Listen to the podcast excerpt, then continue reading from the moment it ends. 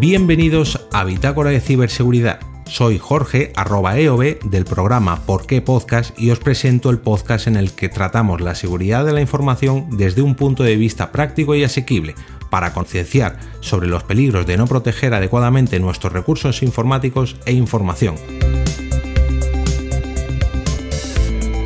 Un podcast cien por ciento libre de virus y para todos los públicos. Os habla Raúl Fernández desde Guadalajara, en España. Y Sergio erre Solís desde Madrid. Este es el episodio veinticinco de Bitácora de Ciberseguridad, y el tema elegido en esta ocasión son las contraseñas.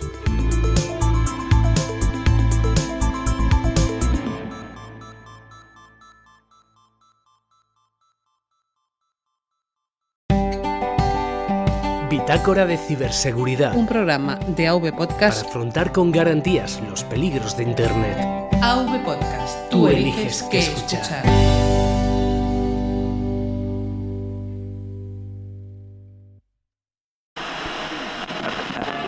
Noticias punto log. Registro de noticias de ciberseguridad.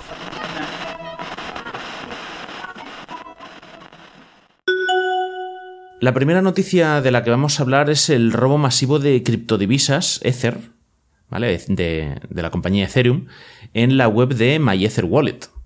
Y bueno, vamos a hablar de esta noticia porque en el capítulo ciento cincuenta y dos del podcast de Eduardo Collado, él trata muy en profundidad la noticia. De hecho, me escribió y dice, échale un vistazo a esto que te va a gustar.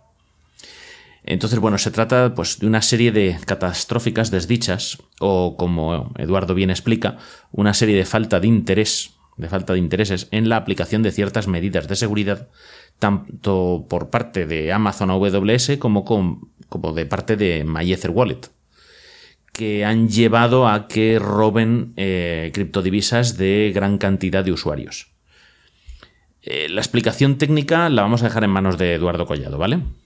Que lo explica sí. Maravillosamente y sabe más que nosotros del tema. Pero vamos, parece ser que lo que han conseguido los atacantes es eh, engañar a los servidores D N S, haciéndoles que cuando les haces una consulta devuelvan una I P que no es la correcta al servidor. Entonces han debido influir en la configuración de los B G P, han debido afectar a la propagación de resolución de nombres de dominio de MyEtherWallet, del dominio de MyEtherWallet. Eh, se ha propagado por distintos servidores D N S, entonces hablan de que un hasta un creo que decía que hasta un quince por ciento podía haberse afectado de Internet.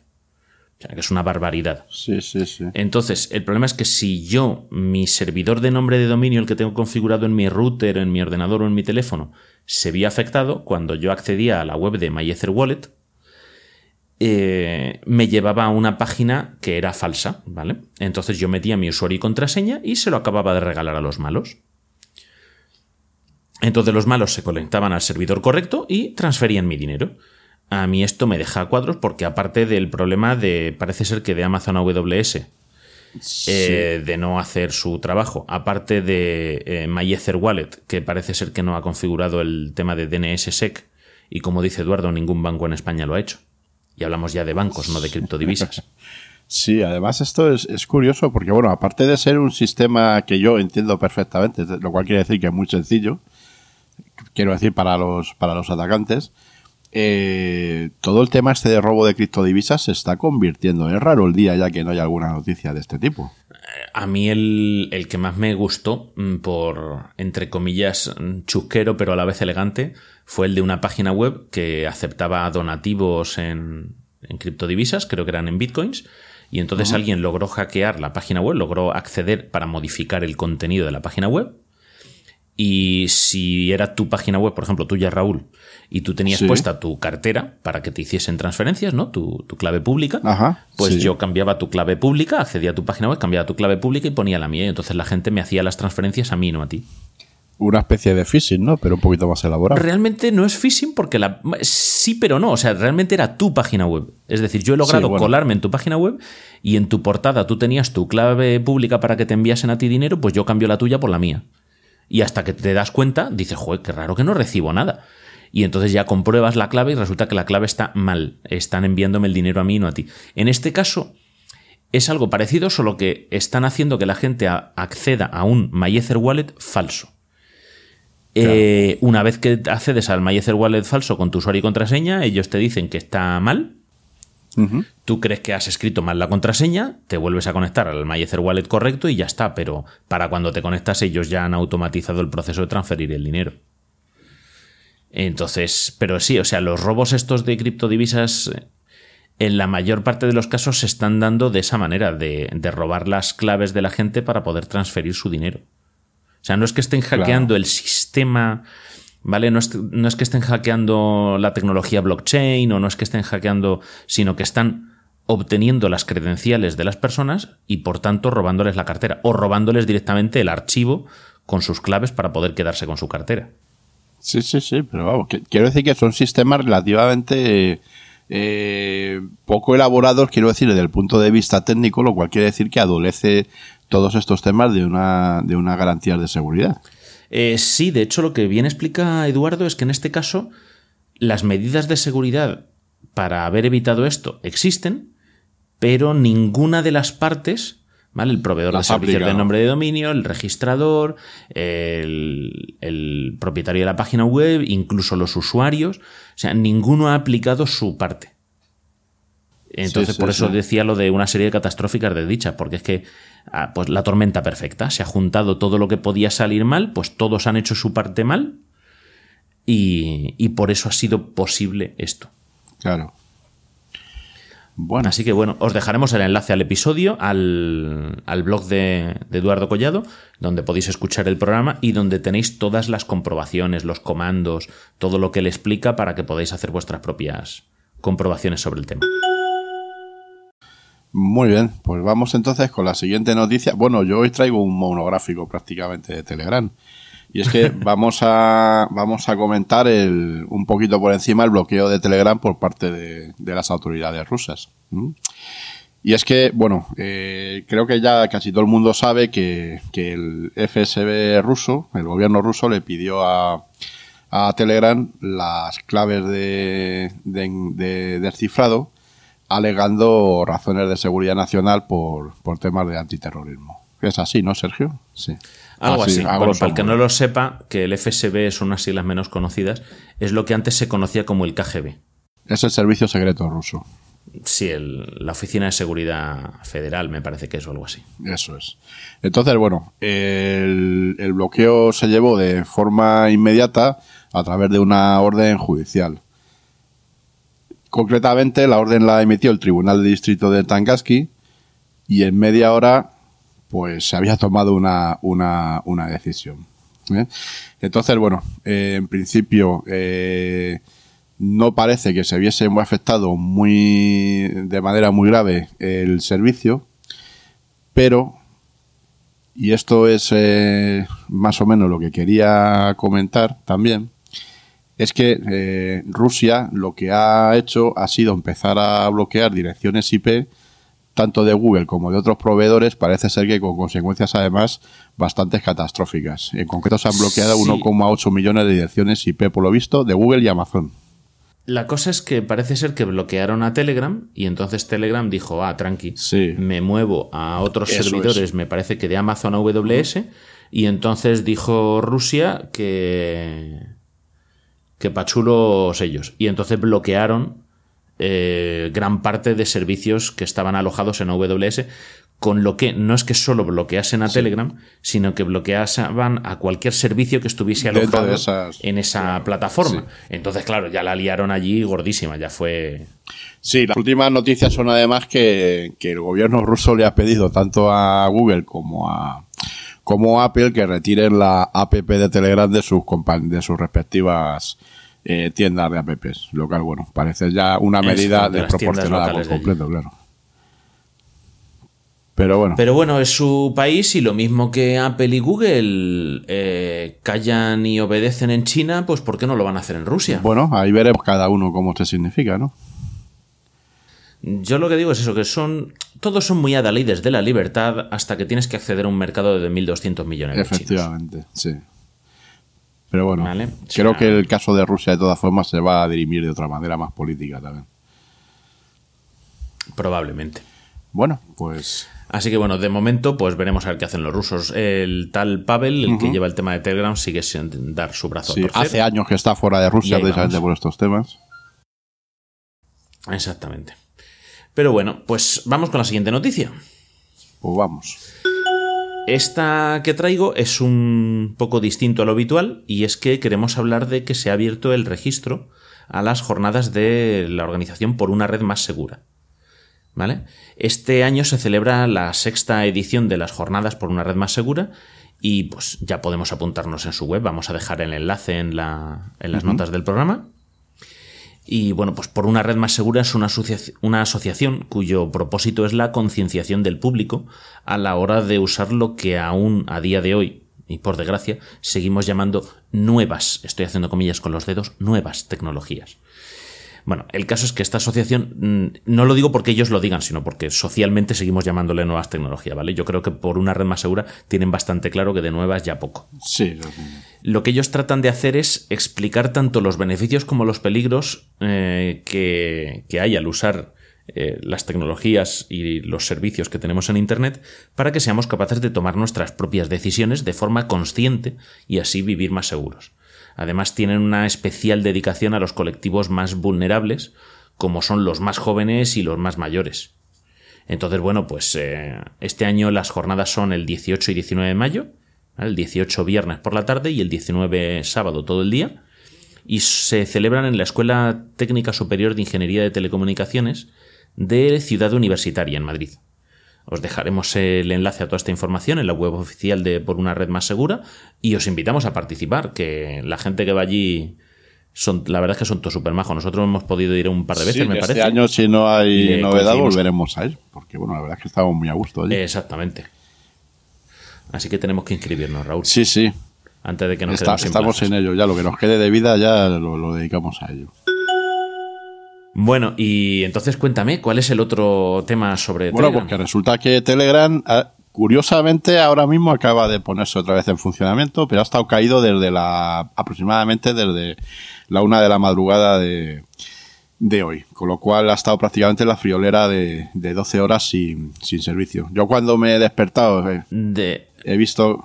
De, estamos hablando del veintinueve de abril. El veintinueve de abril, o sea, el día que estamos grabando, ¿vale? Y además... Digo que ahora mismo, pues eso, acaba de me acaban de entrar dos mensajes, con lo cual el servicio se ha debido restablecer, aunque sea parcialmente.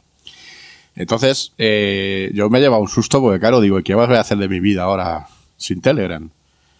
Porque, claro, esto ya te pone muy nervioso. Entonces, bueno, el caso es que la verdad es que es la segunda vez que se cae en menos de, de un mes. Eh, han tenido... La verdad, eh, un comportamiento, sobre todo a través de Twitter, eh, han abordado el problema desde el primer momento y han dado bastante información, pero bueno, eh, un poco la noticia y lo que comentábamos tú y yo antes, Sergio, también, es que parece ser que lo que aducen, que ya lo comentamos también en otro podcast con, con una cosa de paso parecida, es un problema eléctrico. Entonces, bueno, parece... Hablan de una caída masiva de suministro eléctrico en la zona de Ámsterdam. Sí, pero a mí es algo que me llama mucho la atención. A ver, evidentemente si tienes un problema de suministro eléctrico, pero bueno, como ya vimos cuando hablamos también con, con la gente de Neodigit, pues normalmente un servidor con ciertas garantías debe tener unos sistemas de seguridad, además redundantes, para garantizar un suministro, aunque sea de manera de manera temporal, que debería de ser indefinido también. Debería, pero también es lo que hablamos es. antes. Telegram, ¿de qué vive? Y Telegram, ¿dónde tiene alojados sus servidores? Telegram se supone, ¿no?, que son defensores de la sí. privacidad, luego no trafican con nuestros datos. Y digo traficar, pero no en sentido ilegal. ¿no? Sí, por eso digo. Sino que hacen comercio con nuestros datos. Habría que ver un poco las... Digo, entonces... Claro. No les pagamos, no comercian con nuestra información. Eh, claro, ¿hasta qué punto tienen dinero para poner los servicios? ¿En dónde?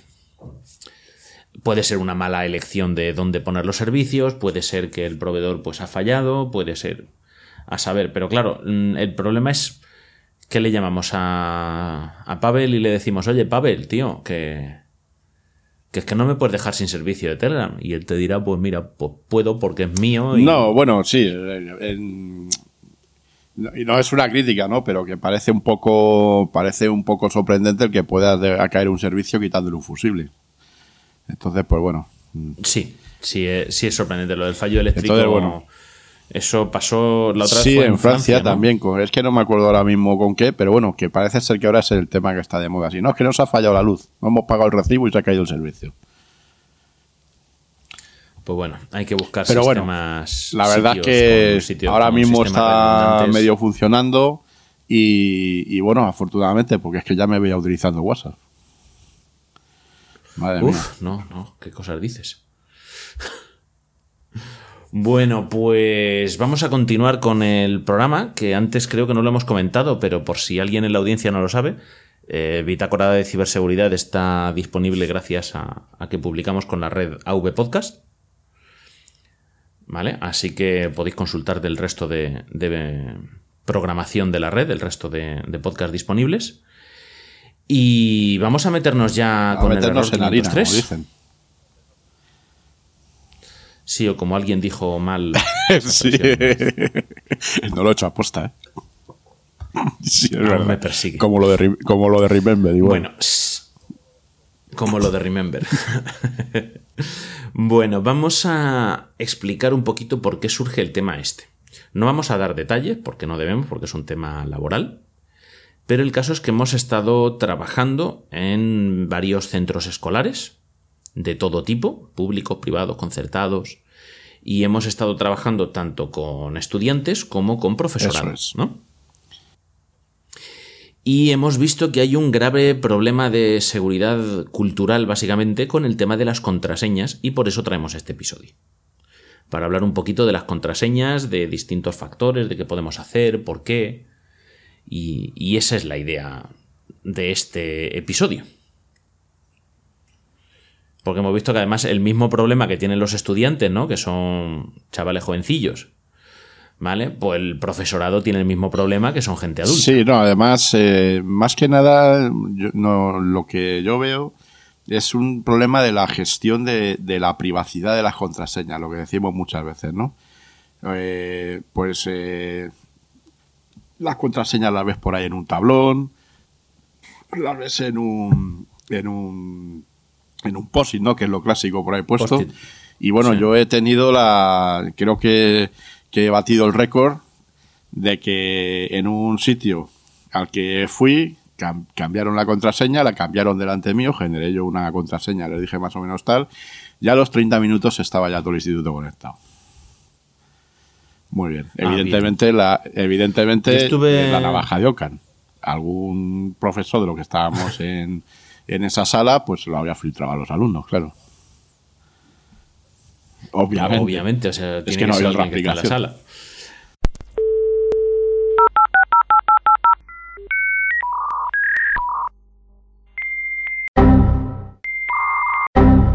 Error quinientos tres. Servicio no disponible. Bueno, pues vamos a empezar. Y vamos a empezar con, bueno, la seguridad. Eh, siempre se habla de que las tres patas fundamentales, aunque luego ha crecido, eh, son C I A, por sus siglas en inglés, o C I D en español, ¿no? Son confidencialidad, integridad y disponibilidad. ¿Vale? Entonces, eh, para la confidencialidad, una de las cosas que se hace es que solo acceda a la información quien tiene que acceder a ella. Y para eso debemos... Mmm, autenticarnos ante un sistema, ¿vale? Tenemos un control de accesos. Entonces, estos controles de accesos suelen funcionar en base a tres, param- tres tipos de parámetros. Algo que sabemos, algo que tenemos o algo que somos. Eso es. Si tenemos un, si tenemos un control por algo que sabemos, ¿qué es lo pues, que sabemos? Una, es, una, es una contraseña, es decir, eh, un... Correcto. Un control. Sí, es decir, sabemos un nombre de usuario. Un control y una de acceso contraseña. Mediante contraseña. Vale, eso es una, la forma de acceder por algo que sabemos. Luego está por algo que tenemos. ¿Vale? Que puede ser. Eh, es lo que llama, genéricamente pues, se llaman tokens. Pues eh, algo que tenemos, por ejemplo, pues una tarjeta magnética, que la utilizan en muchas empresas. La llave o, para una cerradura. O, claro, efectivamente. Los coches ahora también modernos, pues puedes entrar directamente con un con un lector que tiene la llave. Esperamos. Incluso se pueden arrancar a distancia. Pero yo hablo incluso de una llave mecánica de las de toda la vida. Eso es algo que sí, sí, tienes sí. y que te da acceso. Solo quien tenga llave. esa llave puede abrir esa cerradura. Eso es. Simplemente para entrar en nuestra casa, pues es algo que tenemos porque tenemos una llave que se supone que es única. Exactamente. Y luego está algo que somos. ¿Qué dirías tú que es lo que somos? Pues, por ejemplo, pues una huella. Correcto. Ahí tenemos los sistemas lo que... biométricos. Eso es, biométricos. Vale. Que lo que está muy popularizado ahora, por ejemplo, pues son los lectores de huella. Los lectores de huellas, de iris, reconocimiento facial, A D N, reconocimiento de voz, hasta la forma de andar. Y yo recuerdo una empresa con la que colaboré hace años que tenían un sistema eh, de reconocimiento biométrico de cómo escribimos en el teclado. Uh-huh. O sea, era algo así como la caligrafía, pero de la mecanografía. Era, era sí, muy sí. curioso y funcionaba espectacularmente bien, o sea, era alucinante. Pero bueno, o sea, que quiero decir, para abrir una puerta necesitamos o una contraseña o una llave o que reconozcan biométricamente que somos quienes decimos ser. Sí, parece ser que incluso dentro de poco eh, van a sacar mecanismos de reconocimiento facial de los que funcionan de verdad. Habrá que ver lo de los chinos que están poniendo para descubrir criminales por las calles. Sí, bueno, pero parece ser, me parece que Samsung está a punto de lanzar, creo que es Samsung, ¿eh? No, Samsung tiene ya uno que, que lo abres con una foto. Sí, pero parece ser que el sistema lo van a mejorar y ya he leído yo por ahí algún artículo que han hecho algunas pruebas y tal, y bueno, realmente parece ser que ya es un reconocimiento facial de verdad. Sí, hay, hay sistemas que funcionan serios. Yo he conocido alguna empresa, que no viene ahora al caso. Tenemos el famoso sistema del iPhone X, el iPhone diez. Eso es. Que ese parece ser que una de las mmm, puñetas que le han hecho a la competencia es que el, lo que hacen es que proyectan unos haces de infrarrojos uh-huh. en tu cara para ver la forma tres D de la cara. Pues esos proyectores sí. parece ser que los han comprado de aquí a dos años. Entonces, ah, claro, claro, ninguna otra empresa puede comprarlos. Tendrán que inventarse otro método, pero ese no pueden. Sí. Pero bueno, vamos a volver al tema, que son las contraseñas. Eh, lo más básico es pensar que si yo me registro en un servicio, eh, o el administrador de servicio, yo, me crean una cuenta, ¿no? Me den un nombre de usuario y una contraseña, que vamos a suponer que esa contraseña ha sido generada de forma automática y es aleatoria. Bueno, pues lo primero, siempre lo primero que tenemos que hacer cuando nos asignen una contraseña es cambiarla. Siempre, lo primerísimo. Si nos compramos un aparato que viene con contraseña, sea una cámara I P, un router, un lo que sea, todo, a cualquier aparato nuevo que tengamos, cualquier cuenta nueva de cualquier servicio que tengamos, lo primero siempre, cambiar la contraseña. Eso es. ¿Vale? Porque si dejamos las contraseñas por defecto que vengan en los aparatos que compramos, Eh, si alguien logra acceder a nuestro aparatito, ¿vale? Nuestra aspiradora, nuestra cámara I P, nuestro lo que sea, lo primero que va a hacer es buscar el manual del modelo y probar la contraseña por defecto del fabricante. Sí, o incluso, como luego ya eh, veremos, pues incluso porque ya hay una serie de listados de contraseñas por defecto, que además se publican, y simplemente pues con un programita lo puedes lanzar contra esa contra esa base, digamos, de contraseñas, y si suena la flauta, suena. Es decir, sí, vamos a ver si buscamos esa página porque yo la consulté un par de veces. Hay hay una hay algunas páginas web que te tienen listados de esos de contraseñas por defecto. Sí, todos los años sale un estudio, sí, lo, lo pondremos luego en las notas del programa. No, a ver, está el de las contraseñas más utilizadas, pero luego sí. Eso, también el de aparatos, ¿cuál es su contraseña por defecto? Que está muy bien, pero por ejemplo, si sois diseñadores de tecnología, obligad a vuestros clientes a cambiar la contraseña la primera vez que utilicen el aparato. Sí. No, si simplemente ahora lo que se puede hacer es buscarse en, en internet el manual del equipo. Yo lo hago muchas veces, porque por ejemplo yo el router muchas veces no me acuerdo exactamente de algunos temas de configuración, pues en internet buscas el modelo y te bajas el y te bajas el manual, y en los manuales, claro, evidentemente te viene el usuario y la contraseña por defecto, que es lo que dice, que es lo que dice Sergio. Pero por eso digo que si el sistema no nos obliga a cambiarla, nosotros debemos hacerlo como usuarios. Eso. Y si somos fabricantes, deberíamos obligar al usuario a cambiarla la primera vez que se conecten. Y así sí. O forzamos al usuario a vivir más seguro con nuestro propio aparato que le hemos vendido.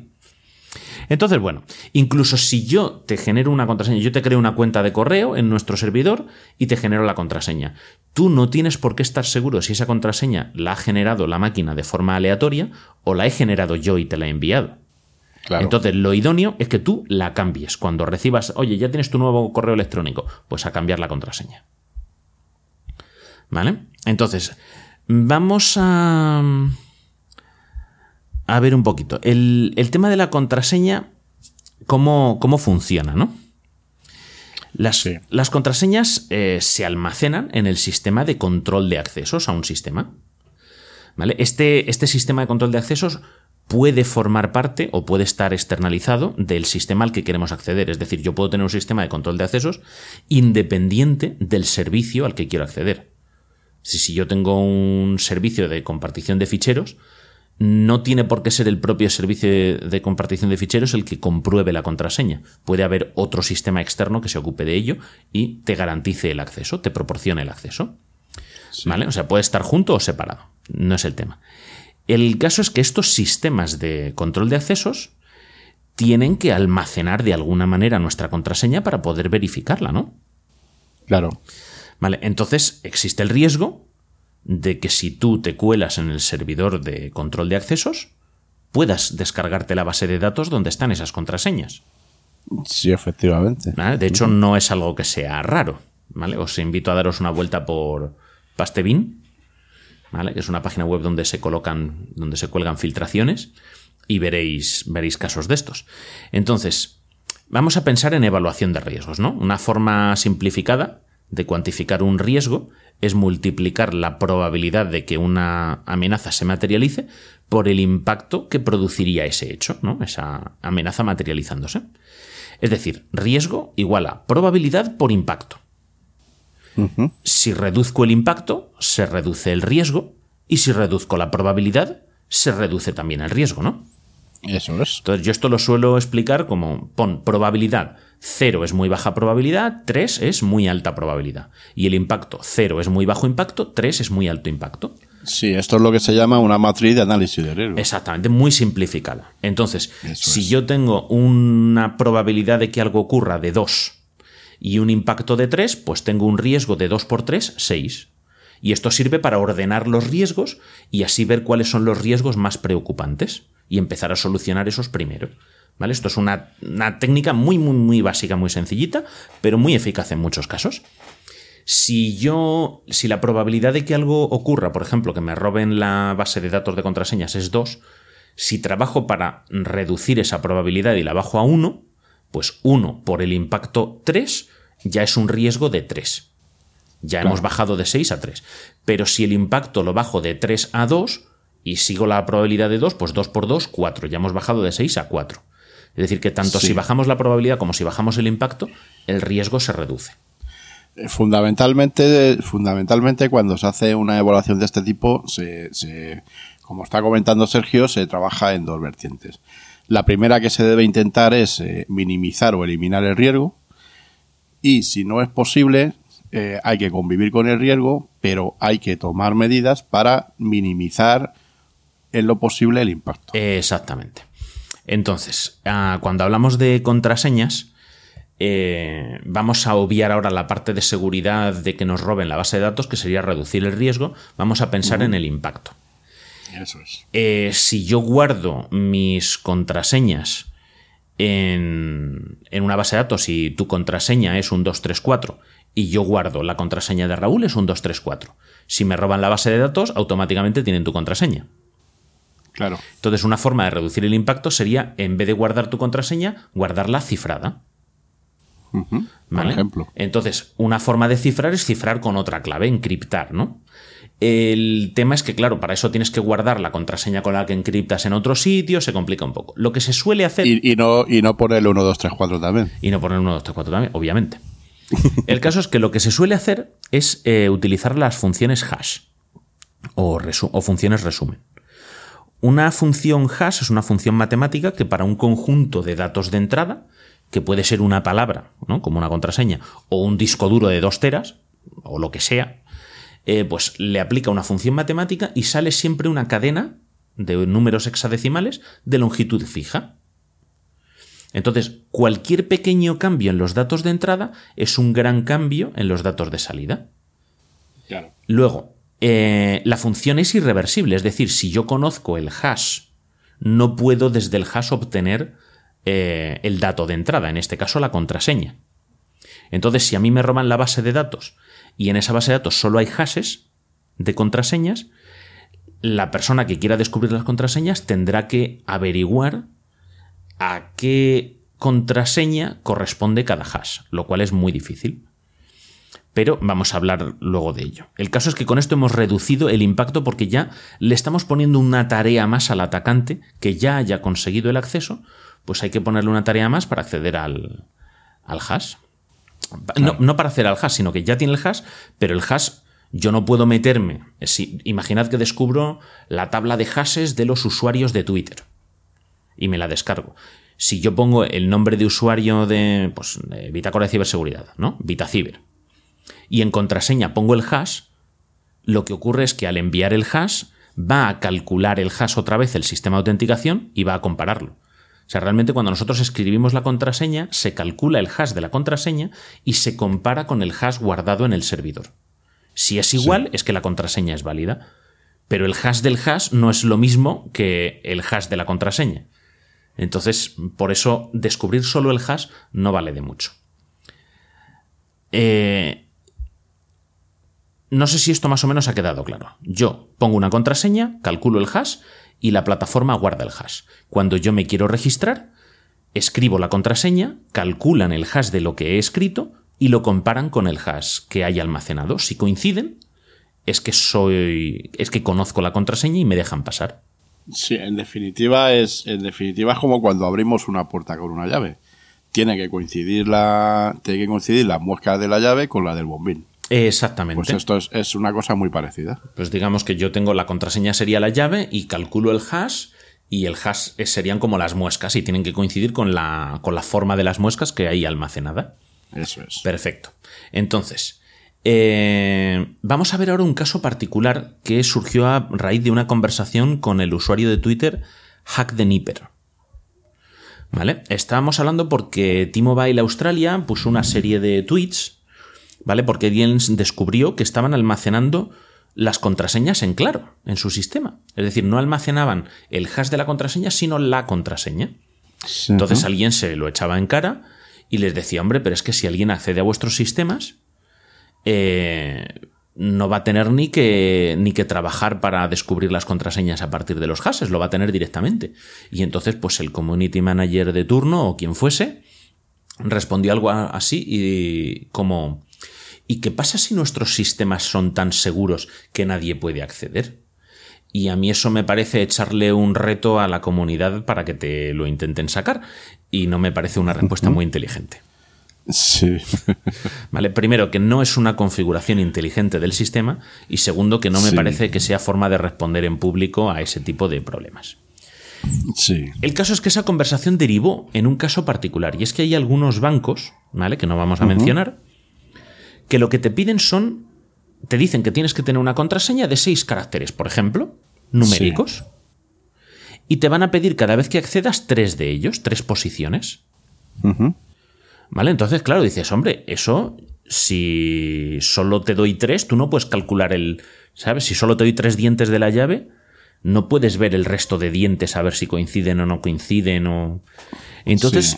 lo que estuvimos hablando es que para una un, contraseña de seis números, ¿vale? Si tú me pides el número, el dos, el cuatro y el cinco, el uno, el tres y el seis, ¿vale? Me vas pidiendo esas combinaciones, como siempre son en un orden determinado. Aleatorio, sí. Pero son en un orden eh, determinado, es decir, no te pido la dos, la uno y la seis. Te pido la uno, la dos y la seis, es decir, siempre te los pido en orden. No sé eh, si me explico. Mmm... Claro, sí, porque yo te pido sí. la posición uno, la posición dos y la posición seis de la contraseña.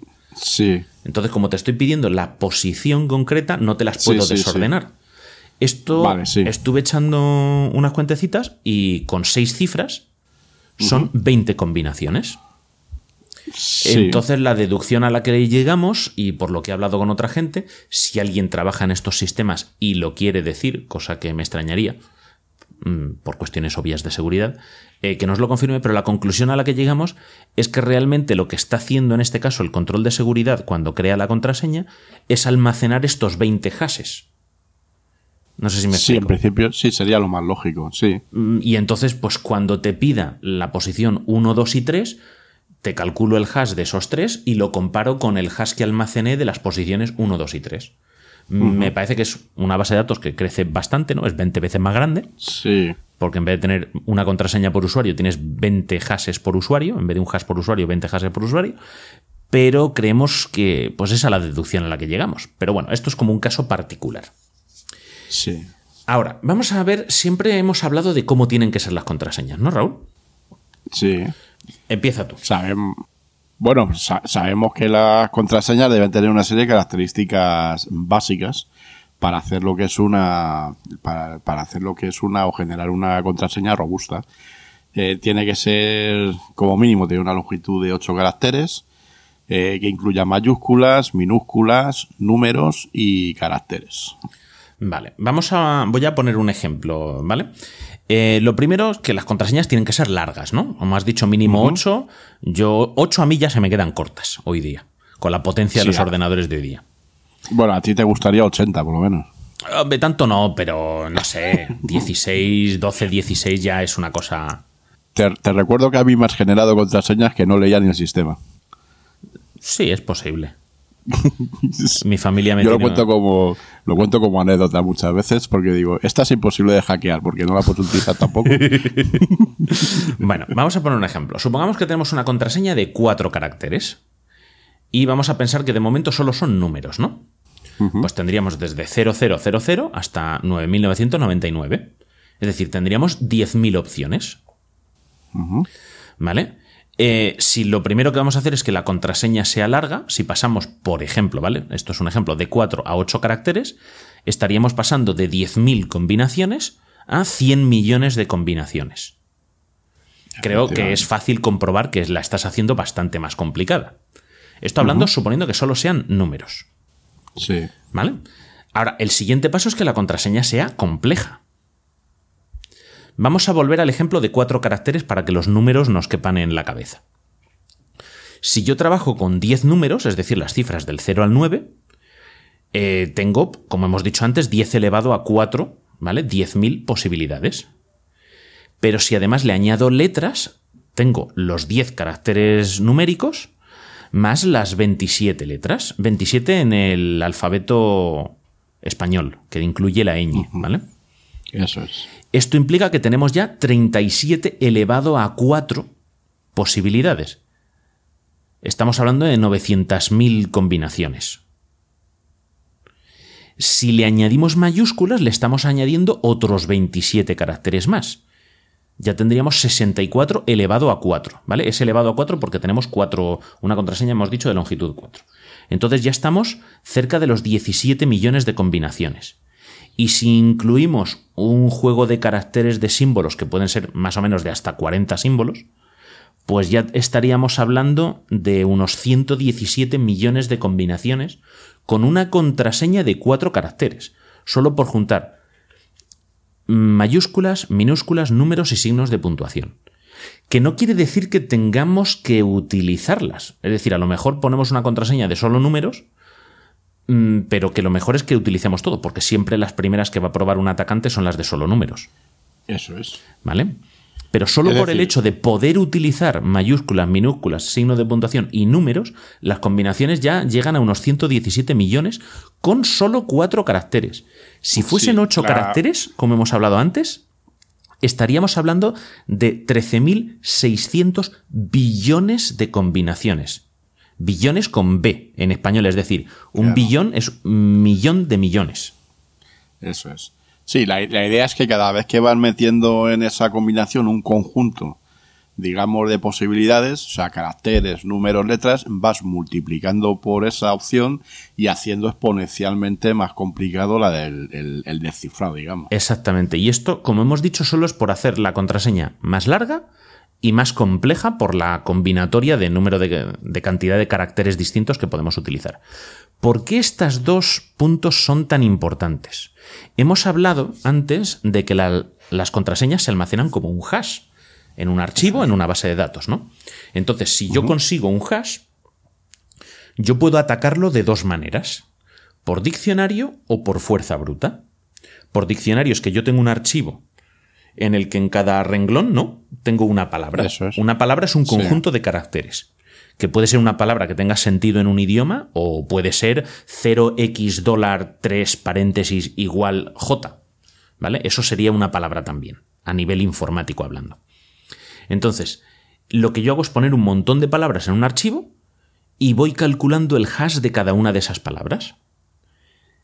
Si el hash de alguna de esas palabras coincide con el hash que he obtenido al acceder a un sistema de control de accesos, esa es la clave. Esa es la contraseña, ¿no? Entonces, sí, eso es un ataque por diccionario. El ataque por fuerza bruta es ir probando todas las combinaciones posibles. Es decir, empiezo probando con el cero, uno, dos, tres, cuatro, cinco, seis, siete, ocho, nueve, diez, once, ¿vale? Y voy probando todos los números, y voy probando con todas las letras, y voy probando con todos los signos de puntuación, y voy probando todas las permutaciones y combinaciones posibles.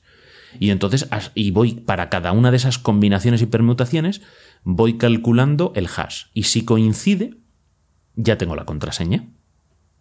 Entonces, esos son los ataques por diccionario y por fuerza bruta, ¿vale? Ambos ataques se pueden hacer no solo contra el hash. Yo puedo atacar también a que tú tienes tu página web y la tienes con WordPress, por ejemplo, sí, y me meto en tu, en tu página de login y me pongo a probar, como he descubierto tu usuario, por el motivo que sea, me pongo a probar contraseñas, sea por diccionario, uh-huh, o por fuerza bruta. Si no, sí, tienes un limitador de intentos, pues acabaré descubriendo cuál es. Claro. ¿Vale? Un, un ejemplo muy clásico de esto es el código PIN de las tarjetas SIM. Sí, son cuatro, ejemplo, cifras. Sí. Sí. ¿Vale? Es decir, solo, solo son diez mil combinaciones. Eso a nivel informático se prueba en un segundo o menos.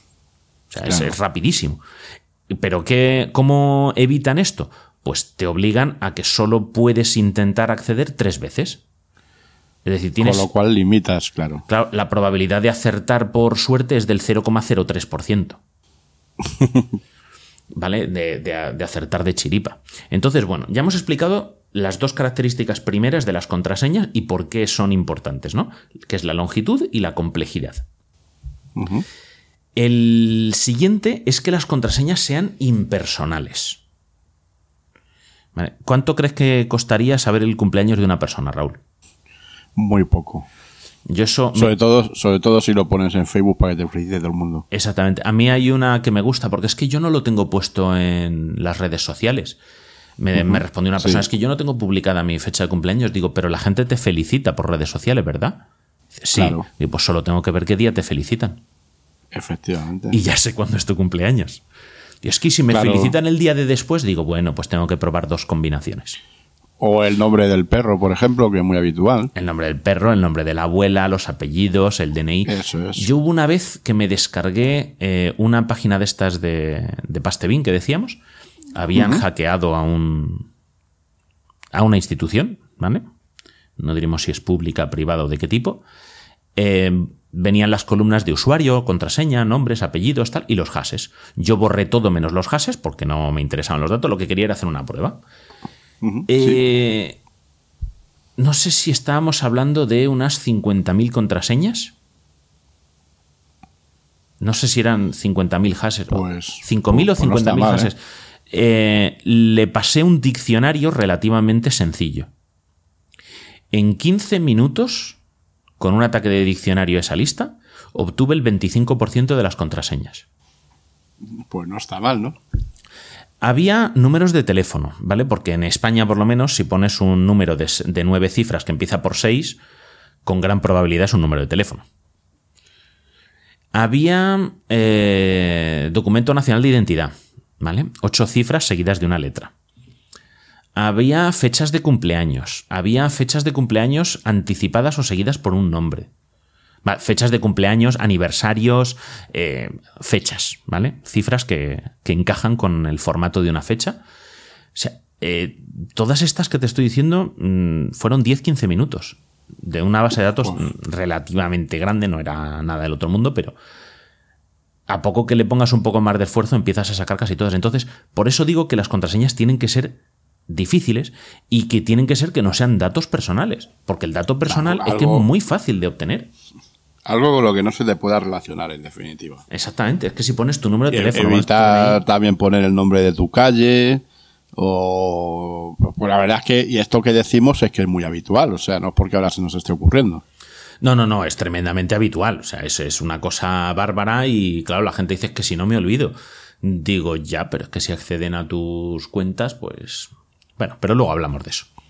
Sí, y... pero bueno, se pueden utilizar también técnicas memotécnicas, pero que no tienen por qué dar pistas concretas. Exactamente, luego, luego hablaremos a la hora de formar consejos.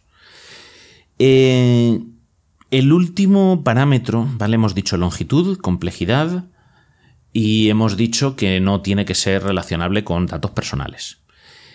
El último consejo es que no las repitamos, ¿vale? No repetir contraseñas en distintos servicios.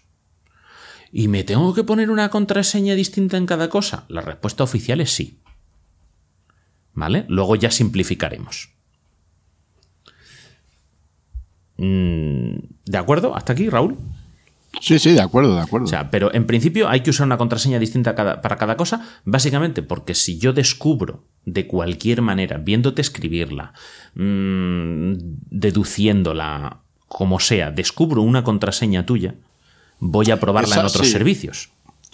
Sí, pero además por una cosa muy, muy, muy sencilla. Eh, todos hemos conocido casos de, de fallas de seguridad en Yahoo, en LinkedIn, en servicios, en donde si un atacante consigue la base de datos, por ejemplo, de Yahoo, como pasó, o de LinkedIn, y encima las compañías tardan en reaccionar, y yo tengo el mismo usuario y la misma contraseña, en LinkedIn vamos a poner, y lo tengo en mis cuentas de correo electrónico, y lo tengo en Facebook y en Twitter, y la compañía no hace público ese fallo de seguridad, pues me pueden virlar todas las cuentas perfectamente sin que yo me entere. Exactamente, es que ese es el tema. Entonces, claro. bueno... Mmm, y no me han hackeado a mí, le han hackeado a la compañía. Han hackeado a una compañía, de esa compañía es. han obtenido un hash, han logrado deducir que ese hash correspondía a una contraseña determinada... Y entonces, como tienen mi nombre de usuario y mi contraseña para ese servicio, pues lo van a probar en otros servicios. Claro, más teniendo en cuenta que el nombre de usuario en muchos sitios es la propia dirección de correo electrónico. Exactamente, y entonces no hace falta gran tarea para descubrirlo. Vamos, que el atacante lo primero que va a hacer va a ser probar con todos los servicios posibles. Exactamente. Entonces, bueno, ¿cómo podemos hacer una contraseña que podamos memorizar pero que sea que cumpla estas características? Yo suelo poner un ejemplo, y esto es solo un ejemplo, ¿vale? Cada uno luego puede inventarse lo suyo. Pero, por ejemplo, una frase. Una frase es muy larga, ¿vale? Tienen un, muchos, muchos caracteres y nos permite fácilmente utilizar mayúsculas y minúsculas, nos permite sustituir algunos caracteres por otros, ¿vale? Por ejemplo, una frase en la que la tercera letra de cada palabra esté en mayúsculas y la cuarta letra de cada palabra la sustituimos por una apertura de paréntesis. Claro, efectivamente. Vale, no hace falta que cada palabra la sustituyamos por un símbolo distinto, puede ser el mismo. Entonces yo me claro. acuerdo que la tercera letra es mayúscula y la cuarta, sea la letra que sea, es paréntesis. Claro, tú puedes utilizar algo que en este caso sepas, como dice Sergio, que es una frase, por ejemplo, pero lo que puedes crear es una estrategia. Exacto. Es decir, pues lo que está diciendo él, pues eh, voy a cambiar ciertos caracteres por números, o voy a cambiarlo por símbolos, pero además con símbolos ya predeterminados que tú te acuerdes de que se van a cambiar de esa manera, y entonces en base a eso se puede crear una estrategia, aunque sea una frase de cien cañones por banda o, o cualquier frase conocida, pero si eh, haces una rutina de este tipo, pues va a ser muy difícil. Exactamente, puede ser un verso de un poema, puede ser uh-huh. una que recomiendo yo mucho, una frase que diga siempre tu madre. O sea, estas coletillas que tienen los padres y las madres, ¿no? Sí, cosas una, de madres. O que, o que dijese tu abuela esa frase que siempre repetía, pues una frase de esas que tú te puedas acordar. Claro. Entonces lo puedes usar de esa manera. Y luego lo de las sustituciones, ¿vale? Que hablábamos de cambiar tales por mayúscula, o tales por minúscula, o tales por eh, signos de puntuación o por números. A ver, no hagamos eso de cambiar las S por cinco, las Es, la letra, la vocal E por tres... o en la C por una apertura de paréntesis, porque eso ya lo saben los malos también. O sea, las que se, las que son, sería homográficas, ¿no? Las que se parecen gráficamente. Ajá, sí. Esas sustituciones son muy sencillitas y las va a probar. Si alguien nos quisiese atacar, las va a probar también. Claro. Vale, entonces esas no son las más recomendables. Por eso digo que igual se trata de sustituir una posición o de sustituir, yo qué sé, la letra M por el punto y coma. Pues porque a mí se me ha ocurrido, pero es porque es una idea mía, sí, no porque se parezcan sí, gráficamente. En definitiva, lo que yo comentaba es crear una estrategia con la que cada uno se sienta cómodo, además. Exactamente. Entonces, mmm, por ejemplo, una frase que me he apuntado aquí de ejemplo de una película, ¿vale? Hasta el infinito y más allá, ¿vale? Pues podemos cambiar, hacer esas sustituciones de caracteres como veamos, pero yo además le doy una vuelta de tuerca extra y te di- suelo recomendar que cambies una palabra para que la frase como no tenga, como que no tenga mucho sentido. Mm, sí. Entonces pones hasta el infinito y más manzanas. Entonces ya no es que la gente vaya a descubrir, claro, es que es la frase de la película y pues hombre, no. Vale, pero búscate una frase, una que leo en bastantes sitios, una versión de esto que leo en bastantes sitios y que está muy bien también, es quedarse con una posición determinada de una frase. Es decir, por ejemplo, si me quedo con la primera letra de cada palabra, pues si voy cojo la de hasta el infinito y más manzanas, pues tendría H mayúscula, E de él, I de infinito, Y de la conjunción, M de más y M de manzanas. Entonces yo me acuerdo de hasta el infinito y más manzanas, pero luego solo escribo H, E, I, Y, M, M. Sí. Entonces es otra forma de que la contraseña sea un poco más corta si no quiero tener que escribirlo todo. ¿Vale? Pero, pero me quedo solo, por ejemplo, con las iniciales o con la última letra de cada palabra o con la tercera, ¿vale? Cada uno lo que elija, pero que se pueden hacer cosas complejas de estas. No hay, no hay mucho problema. ¿Vale? Y dificultas mucho los ataques que hemos hablado tanto por diccionario como por fuerza bruta, ¿vale? La fuerza bruta se hace muy difícil en cuanto hay complejidad, es decir, en cuanto hay mucha variación de caracteres y cuando hay longitud, y los diccionarios igual. Si es una cosa que no tiene sentido, es raro que vaya a estar en un diccionario de palabras. Claro. Vale, entonces, vamos a ver, ¿te parece ahora trucos para mejorar la seguridad? Sí, claro. Vale, vamos desde el punto de vista del administrador de un sistema, ¿vale? Que esté montando algo para gestionar contraseñas. Uno de los más habituales es el que se llama sal y pimienta. No sé si este tú le conocías así por el nombre. Eh, lo conozco, pero sonar. no conocía el nombre. Sí, pero no conocía el nombre. Lo solemos ver en inglés, Salt and Pepper. Sí. ¿Vale? Básicamente es a la contraseña que pone un usuario, antes de calcularle el hash, le añadimos algo delante o detrás. Me parece que si se lo añades antes es la sal y lo que le añades después es la pimienta. Entonces, sí. Si mi contraseña que he puesto como usuario es un dos tres cuatro, por poner un ejemplo, pues el administrador del sistema, antes de calcular el hash y almacenarlo, le añade delante de mi contraseña A B C D, y, que sería la sal, y detrás de la contraseña le añade uno guión dólar E, que sería la pimienta. Entonces, en vez de calcular el hash de uno dos tres cuatro, calcula el hash de A B C D uno dos tres cuatro uno guión dólar E. Entonces, si alguien accede a su base de datos y le roba los hashes, es más difícil que descubra A B C D uno dos tres cuatro uno guión dólar E que el hash de uno dos tres cuatro. Claro. Entonces es una forma de añadir complejidad a contraseñas que los usuarios pueden haber puesto débiles. Vale, esta es una forma de, de mejorar la... De reducir el impacto. O sea, aquí estás, sí. re, estás reduciendo la probabilidad de que te re- descubran una contraseña y, por tanto, de que afecten a uno de tus usuarios. Sí, esto además va encaminado a mejorar las, las políticas corporativas, ¿no? Exactamente. A ver, esto no es la panacea, porque si yo logro descubrir claro. la... Obtengo los hashes de una lista y logro descubrir dos o tres contraseñas, me voy a dar cuenta de que todas empiezan por lo mismo y terminan por lo mismo. ¿Vale? Con dos puedo tener la sospecha, con tres ya tengo la confirmación. ¿Vale? Con, probablemente bueno, con tres. De, porque, se trata de poner dificultades. Exactamente. ¿No? Malo sería que si descubro tres entradas para, lo, para unos hashes, malo sería que las tres contraseñas que haya puesto el usuario empiecen o terminen también por el mismo número, aparte de la sal y la pimienta, quiero decir. Entonces, si descifro claro. las suficientes, averiguaré cuál es la sal y la pimienta y, por tanto, el resto de hashes los podré atacar más fácilmente porque ya pongo un diccionario o pongo fuerza bruta, pero ya le añado el, el sal, la sal y la pimienta. Lo que pasa es que he hecho mucho más complejo el llegar hasta ese punto. Se lo he puesto más difícil al atacante. Ah, claro. O sea, la idea es que primero el atacante es eso, es que tiene que descubrir A B C D uno dos tres cuatro uno guión dólar E. Él descubre eso. Si descubre eso para mi cuenta de Twitter, por ejemplo, y va a mi cuenta de Twitter, mete mi usuario y mete esa contraseña, le va a dar que no. Porque cuando él meta esa contraseña, el sistema le va a volver a añadir la sal y le va a volver a añadir la pimienta.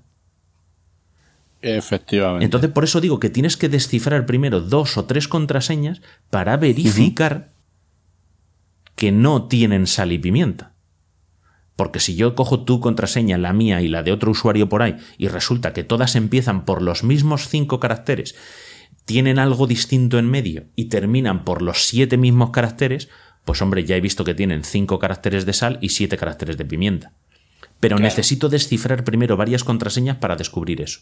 Es decir, aumentas la complejidad del trabajo del atacante.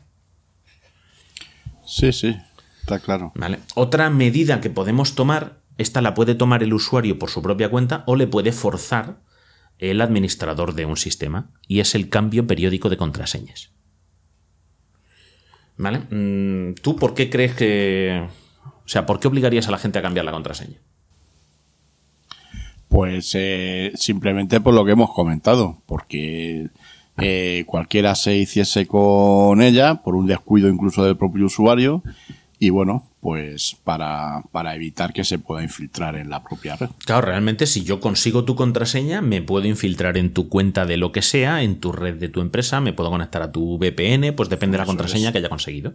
El tema es que si el administrador de sistemas te obliga a cambiar de contraseña cada tres meses, si tú cambias hoy la contraseña durante y yo la descubro hoy, durante tres meses voy a poder acceder.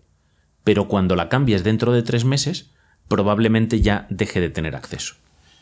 Claro, hay que recordar además una cosa que acabas de decir, y es que, por ejemplo, en las empresas, con tu propia contraseña de acceso, accedes también a los servicios V P N, es decir, a los servidores de la empresa desde donde estés. Exactamente, es uno de los servicios que se puede dar. Entonces, la idea de obligar a cambiar la contraseña es que en el caso de que alguien comparta la contraseña, o le hayan Eso. copiado la contraseña que tenía en el post-it en el monitor, o se la haya dejado a fulanito porque es que su ordenador no funcionaba y para que se conectase con el tuyo, pues esa brecha de seguridad la limitamos en el tiempo, al obligar a los usuarios a cambiar periódicamente la contraseña. Yo me acuerdo de esto además un caso que, que el usuario tenía, el administrador de sistemas tenía puesto que no puedes repetir contraseña. Claro. No, porque si no, no tiene sentido. Entonces él tenía una política sencilla de no dejarte utilizar las diez últimas contraseñas que habías utilizado. Entonces descubrió con los logs, viendo los logs de los registros del sistema, que un usuario, cada vez que tocaba cambiar la contraseña, la cambiaba once veces. Así siempre volvía a poner la misma. Entonces el propio claro. usuario estaba cargándose el recurso de, de seguridad que implicaba cambiar de contraseña. Lo que tuvo que hacer este administrador es poner que no se podían utilizar las mil últimas contraseñas. A ver, guapo, si tienes la paciencia de cambiar mil, mil una veces de contraseña.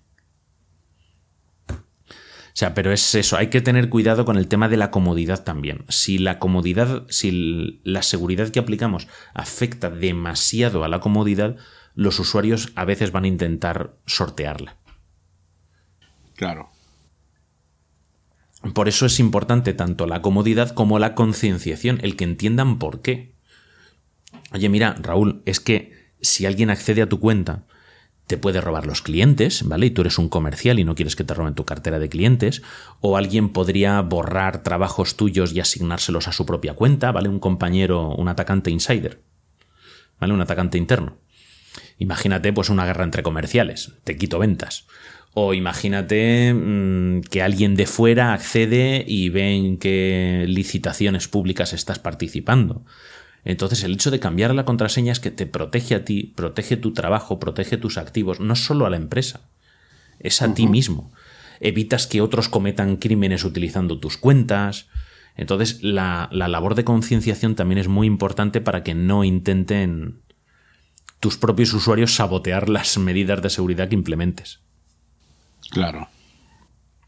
Vale. Desde el punto de vista de los usuarios, también podemos usar la sal y la pimienta.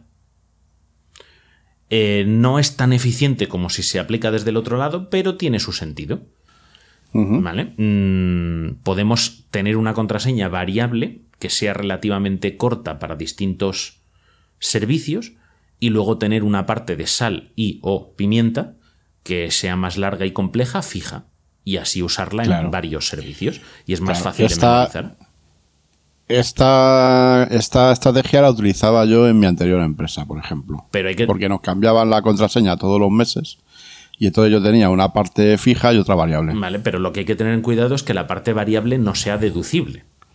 No, claro. Vale, porque yo me conozco a más de uno que lo que hace es poner mi contraseña. Pues uno, dos, tres, cuatro, Twitter... signo de admiración. uno, dos, tres, cuatro, Facebook, signo de admiración. uno, dos, tres, cuatro, claro. Instagram, signo de admiración.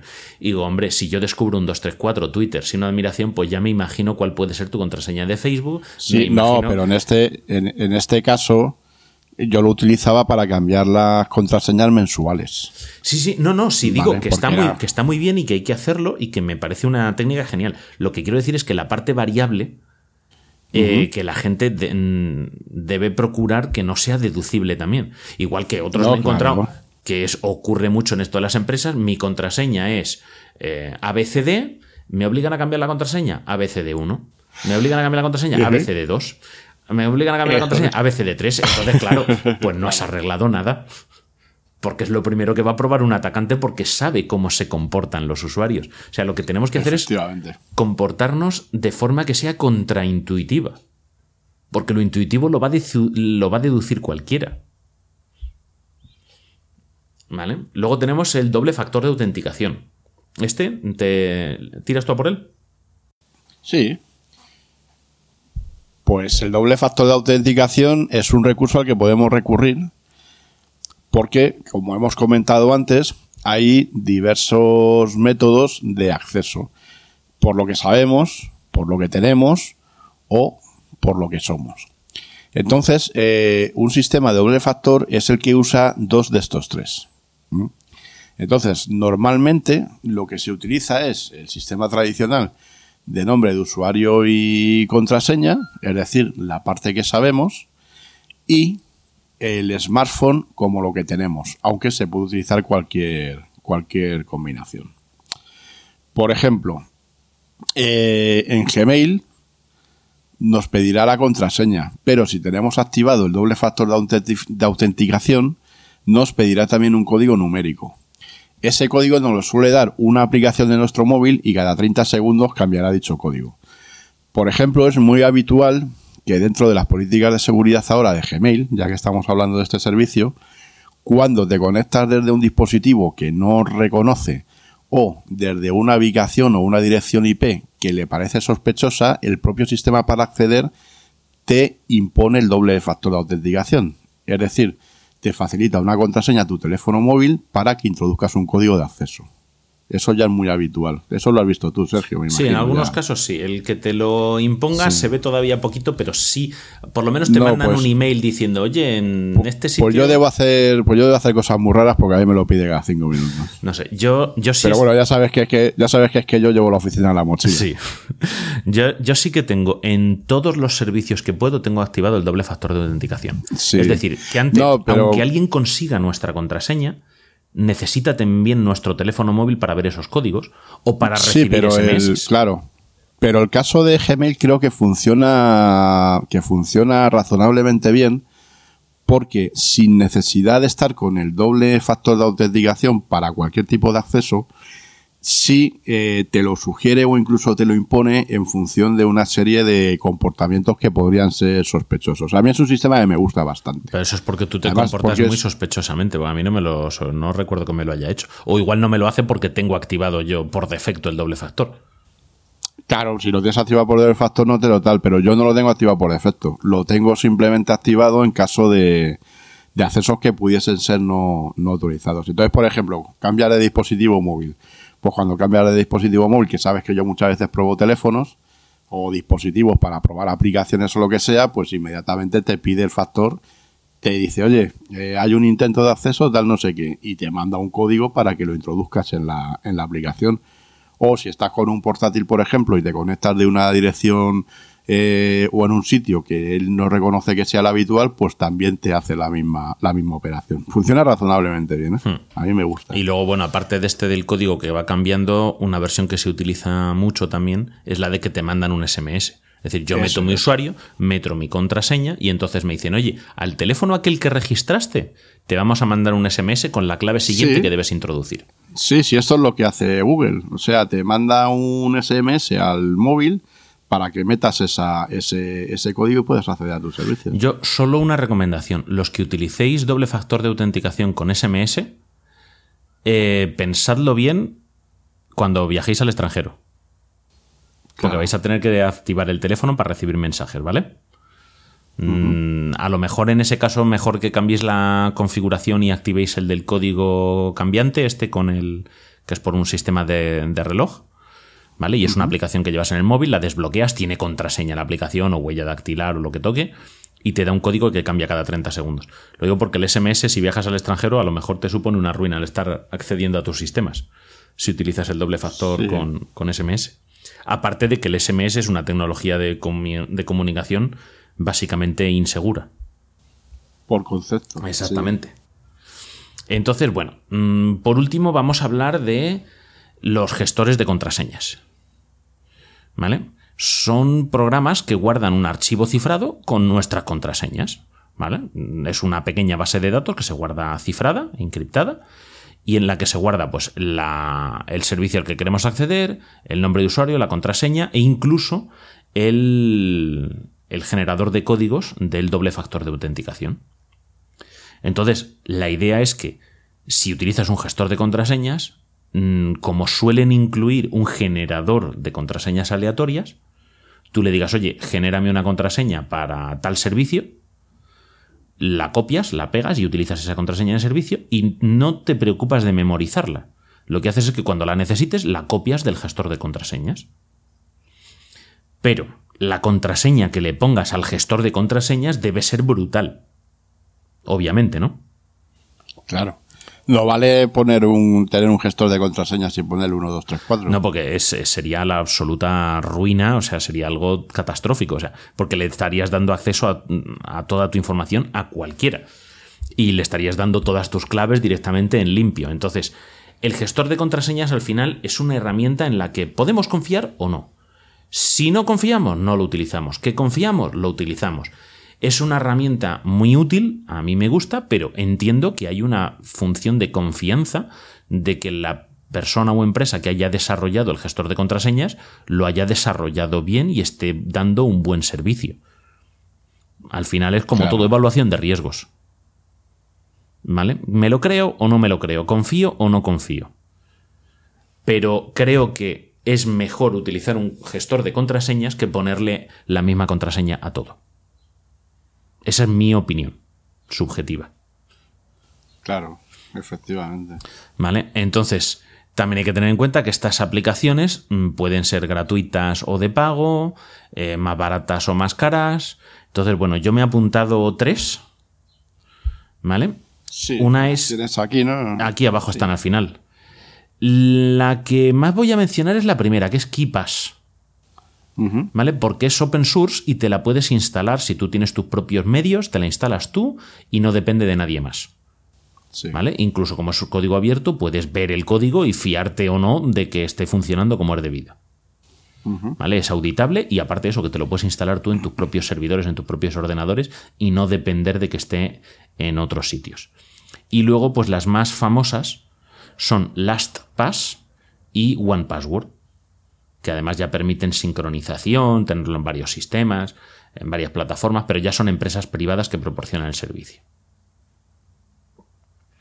Entonces, bueno, esto así. Entonces hemos quedado en que las contraseñas tienen que ser largas, complejas, independientes de nosotros, es decir, que no tengan datos personales y no repetirse entre distintos servicios, que tanto las plataformas o los mmm, desarrolladores como los propios usuarios pueden utilizar el, el truco de, ¿no? de la sal y la pimienta. Eso es. Tenemos el doble factor de autenticación, que por cierto, el doble factor de autenticación, hay una página que se llama two factor auth punto org, ¿vale? Doble factor de autenticación punto org, two factor auth, uh-huh. eh, donde podemos ver un montón de servicios online y si permiten o no permiten doble factor de autenticación y de qué manera lo permiten, ¿vale? A mí hay uno que siempre me llama la atención, que es Amazon. Amazon no lo permite. No, no te da sí, esa posibilidad. ¿Verdad? Pero es la, sí. la explicación es muy sencilla. Es porque añadirlo supondría un paso más y eh, a lo mejor alguien antes de comprar algo, si le añades un paso más, se lo piensa y no lo compra. Pues yo cuando compro en Amazon suelo dar todos los pasitos que haya disponibles. Pues este paso no te lo construyen para quitarte otro. O sea que, porque ya estoy leyendo por ahí quejas de muchos clientes de Amazon porque es todo tan sencillo, tan sencillo, tan sencillo que al final terminas comprando lo que no quieres y dando de alta servicios que no quieres. Ah, el de compra en un clic es un peligro activar eso. Sí, no, incluso parece ser que el servicio este de, de el servicio de pago que tiene Amazon, el Prime, el Prime eh, induce muchas veces a error y al final te da de alta sin... Sin, sin querer, ¿vale? A mí me pasó, pero es que yo he hablado con más gente y parece ser que no, sé. que, que no es que yo fuese tonto. No conozco el caso, pero sí puede ser que te lo induzcan, que cuando compras un producto, ya que estás no quieres hacerte cliente de Prime y te lo dejan ahí a lo mejor...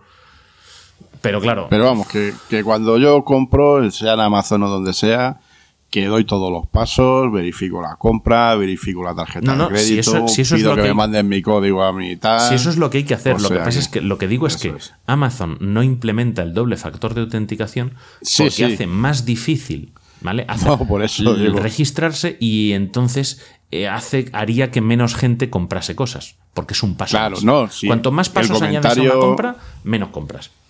El comentario viene por eso, porque tienen al final un compromiso entre la complejidad y la facilidad, pero que la facilidad, aparte de temas de seguridad, nos puede llevar también a otras cosas. Entonces, pues bueno, mmm, esperamos... Existen también otra que no hemos comentado, las tarjetas de contraseñas, ¿vale? Que esas os recomiendo simplemente que las busquéis en Google, las hablamos ya en otro programa, en el, en el Consejo del Día. Uh-huh. ¿Vale? Entonces, mmm, quiero aprovechar, mmm, si te parece, vamos a, a la parte del consejo del día, Raúl, sí. para seguir, pero también con este tema. Muy bien. El consejo del día. ¿Has probado a apagar y a volver a encenderlo? Hola, Mike. Hola, Joe. ¿No estás harto de olvidarte de las contraseñas y tener que pedir recuperarlas cada dos por tres porque el consultor pesado te dijo que tenían que ser difíciles y distintas? Sí, Joe, es un horror. Cada mes cuando me tengo que descargar la factura del gas tengo que recuperar la contraseña porque nunca me acuerdo. ¿Y por qué no usas un gestor de contraseñas, Mike? Porque no me convencen. O bien porque tampoco quiero gastar dinero en los que me interesan, Joe. Pero no puedes usar la misma contraseña para todo, Mike. Bueno, bromas, bromas aparte, ¿no? El, lo que queremos proponer a, a los oyentes, ¿verdad, Raúl? Es eh, reducir el riesgo, ¿vale? Reducir el impacto Eso es. y el riesgo eh, de no utilizar una contraseña distinta para cada cosa. Entonces... Vamos a poner un supuesto práctico que, tiene, que le ocurre a prácticamente todo el mundo. Lo normal es que cada persona tenga más de diez contraseñas, porque tienes una o dos redes sociales, tienes tu cuenta de correo, la cuenta de correo del trabajo, el acceso al servidor del C R M del trabajo. Entonces, más de una decena de contraseñas de servicios utilizas, ¿verdad? Sí, hoy en día es factible, sí. Vale, entonces mmm, la gente piensa en poner diez o veinte contraseñas distintas y, y, y le da hasta miedo. El, el tema es que Yo siempre pongo el, el ejemplo con las redes sociales, pero me vale lo mismo, pues eso, para acceder al C R M de la empresa o a la V P N, claro, o lo que sea. Si resulta que descubro tu contraseña, por ejemplo, de Instagram, probablemente, como todo el mundo repite contraseña, sea la misma que la de tu correo electrónico. Entonces, uh-huh. si yo sé o descubro cuál es tu correo electrónico, eh, puedo acceder a él con esa misma contraseña, porque probablemente la has Eso. repetido, y entonces vuelvo a acceder a Instagram y le digo a Instagram, oye, quiero cambiar de contraseña. Instagram, que, que se preocupan, ¿vale? Como cualquier otro servicio, mmm, cuando tú quieres cambiar la contraseña no te deja cambiarlo ahí mismo. Te mandan un email con un enlace eh, claro. que tú lo abres y cambias ya la contraseña. Entonces Instagram te mandaría un email, pero como yo tengo acceso a tu cuenta de correo electrónico, yo abro ese email y yo cambio tu contraseña de Instagram. Y además, como tengo acceso a tu email, no solo puedo cambiar tu contraseña de Instagram, sino que puedo decirle a Instagram que ahora tu correo electrónico es otro, pero en realidad es uno que controlo claro. yo. Y entonces ya te he robado totalmente la cuenta de Instagram. Si te empiezo a hacer eso en Instagram, en Facebook, en Twitter, en LinkedIn, claro, empiezo a robarte todas las cuentas. Porque además la cuenta de correo electrónica en muchos casos está eh, puesta como, como herramienta de validación precisamente para todos estos servicios. Exactamente. Entonces, ¿qué es lo que sabemos que decirle a la gente? Vale, esto, tanto si lo oís porque os preocupa, si oís este programa porque os preocupa vuestra propia seguridad, o por si queréis ayudar a otra gente, o a vuestra familia, a vuestros amigos, a quien sea. Decirle a la familia, a los amigos, de que todas las cuentas de correo, todas las cuentas de todos los servicios tienen que tener contraseña distinta, sabéis por experiencia, si lo habéis contado alguna vez, ya está aquí el pesado de la seguridad, ¿no, Raúl? ¿No te ha pasado a ti? Bueno, pues sí. A mí, a mí me ha pasado. Entonces, mi objetivo ahora es conseguir que esa cuenta de correo electrónico con la que nos registramos en todos los demás servicios, esa cuenta sí tenga una contraseña de verdad diferente y robusta. Eso, eso es. Así, por lo menos, si accedes a mi cuenta de Instagram y si eres capaz de acceder a todas mis redes sociales porque en todas tengo la misma contraseña, bueno, pues me harás el daño que me hagas ahí, pero no me vas a robar las cuentas, voy a poder recuperarlas porque mi, con, mi correo electrónico va a estar a salvo, porque tiene una contraseña magnífica e independiente. Entonces, pues sí, ese es el tema. Eso es lo que yo ya me conformo con que la gente haga eso, ¿vale? Porque es, eh, es difícil. Yo entiendo que es difícil lo de tener contraseñas distintas para todo, entiendo que hay gente que le resulta sí, pero... difícil usar gestores de contraseñas, pero al menos de verdad, por favor, esa, cla- esa contraseña de correo electrónico. Esto, como siempre decimos, o cuando estamos dando algún tipo de formación o lo que sea, tampoco hay que volverse loco. Es decir, no hay que pasar de cero a cien en, en, en tres segundos. Exactamente. Aquí trabajando poco a poco en las medidas e ir implementando un poquito y un poquito y un poquito hasta ir caminando con las medidas cuando nos sintamos cómodos con ellas. Paso a paso. Si lo intentamos Eso integrar es. todo de golpe, nos va a acabar molestando y vamos a dejar de utilizarlo. Seguro que terminamos en una cueva o metidos de cartujo en cualquier convento. Pero sí, y, y lo mismo si tenemos que aplicarle estas medidas a usuarios de sistemas que nosotros gestionamos. Uh-huh. Hagámoslo poco a poco, no entremos ahí como un elefante en una cacharrería porque vamos a espantar a la gente.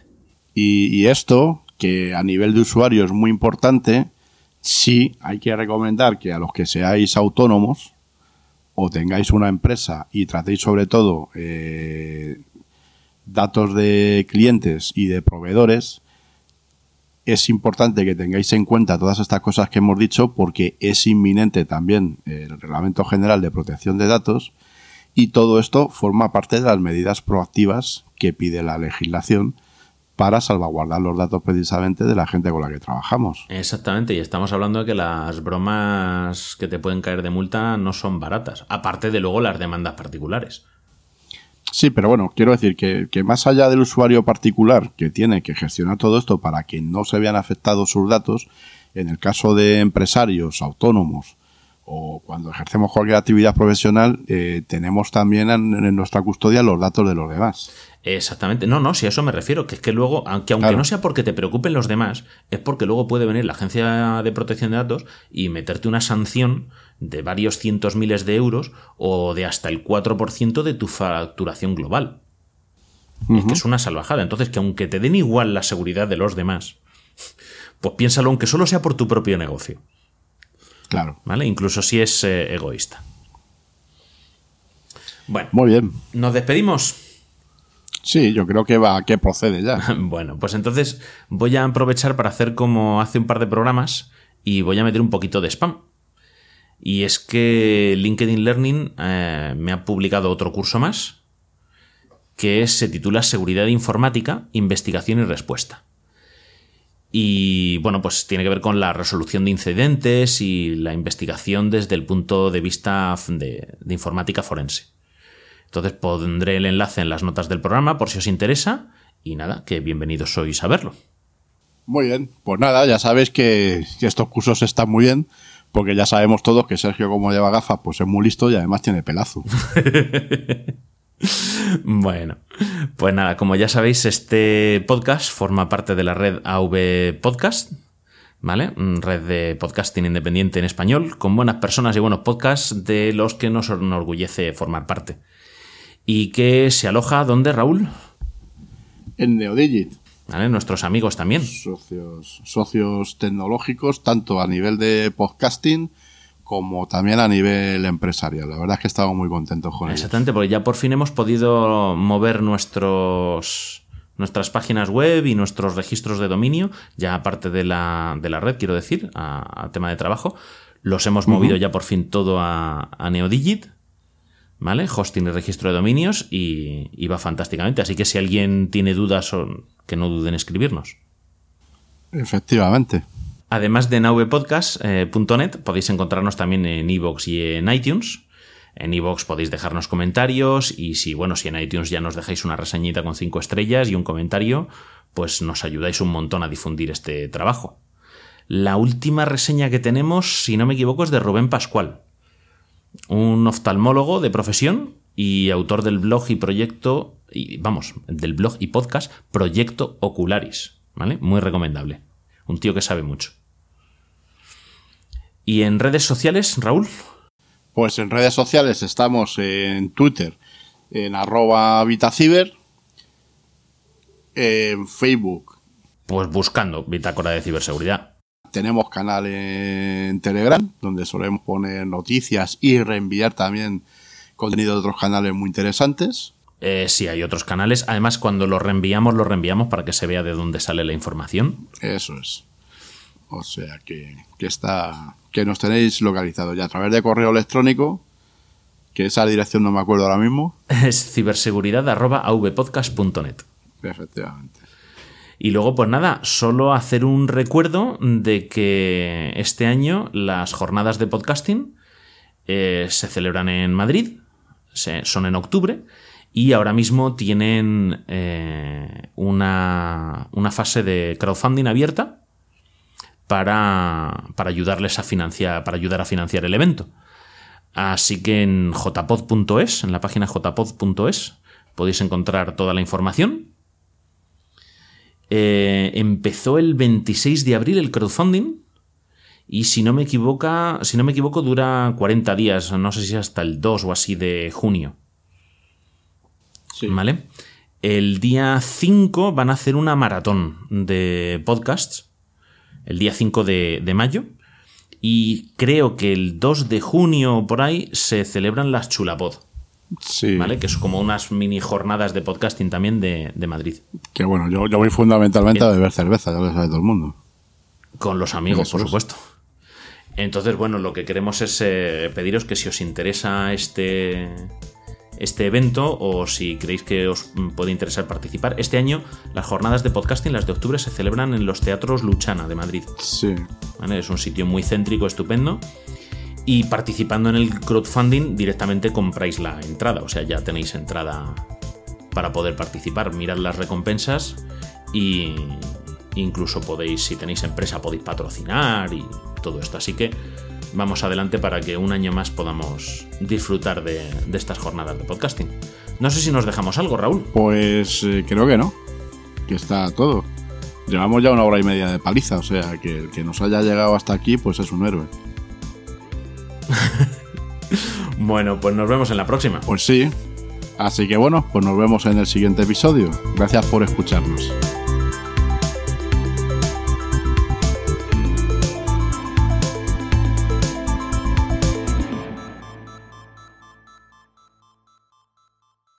a v podcast punto net. Sonido en red.